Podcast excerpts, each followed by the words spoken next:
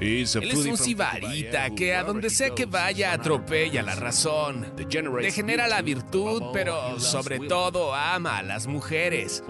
Bienvenidos a Las aventuras del Güero Discovery. La madrugada que el Güero y la Coca conocieron a José José.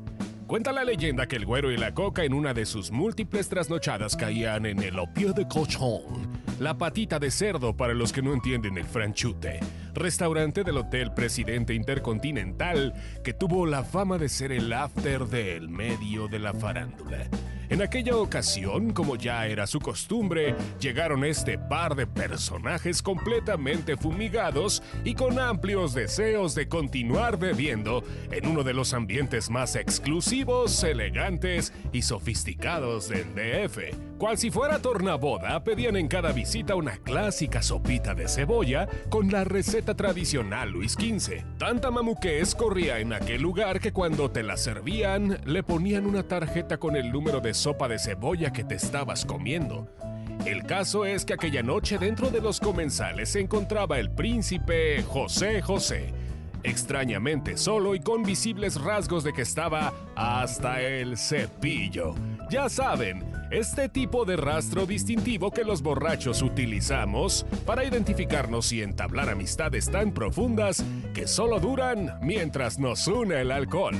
Respetuosamente se acercaron nuestro par de individuos conocidos por el podcast borracho a saludar e invitar al príncipe a su mesa.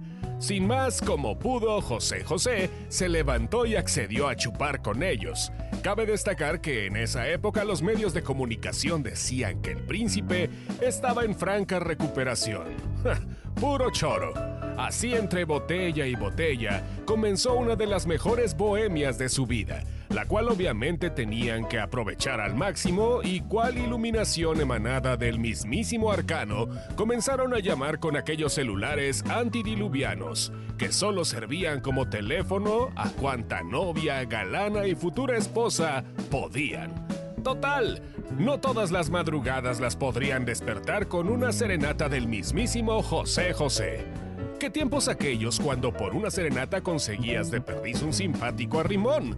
Mucho hay que decir de aquella noche, pero dentro de sus recuerdos vagamente, solo nos pueden identificar que al despuntar el alba, apareció el hijo del príncipe con un equipo de seguridad para sacarlo del lugar. Después de aquella noche de aventura fantástica y conquistas, concluyeron como los grandes, con los primeros rayos del sol sobre sus rostros, un six en mano y jugando al golf para atinarle a la isleta del lago de Chapultepec por aquellos rumbos de la segunda sección. No te pierdas esta y muchas más aventuras al escuchar el podcast Borracho en su capítulo 351 en donde nuestro invitado del día de hoy, Víctor Hugo Sánchez, un experto en José José, nos compartió sus aventuras y ligues con algunas chicas y pascualonas. Ha tenido sus que en su ya famosa Personal Happy List de 342 individuos.